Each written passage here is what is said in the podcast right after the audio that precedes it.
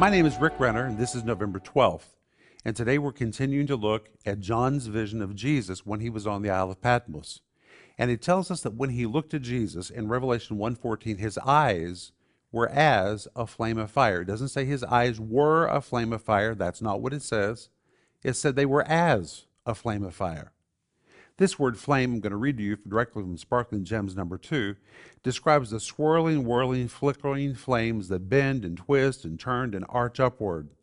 It's the Greek word for a burning fire, but it depicts a brightly burning fire with flames that are arching upward toward the sky.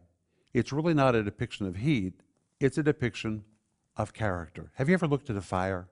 Fire has such character as the flames bend and twirl and arch upward. They're almost hypnotizing. And now John says, when I looked into his eyes captivated me. Just like fire captivates the eye of a viewer. When I looked into his eyes were absolutely captivating. Wow. One day we're going to look into those eyes, and they're going to captivate us too. And that's what I want you to think about today.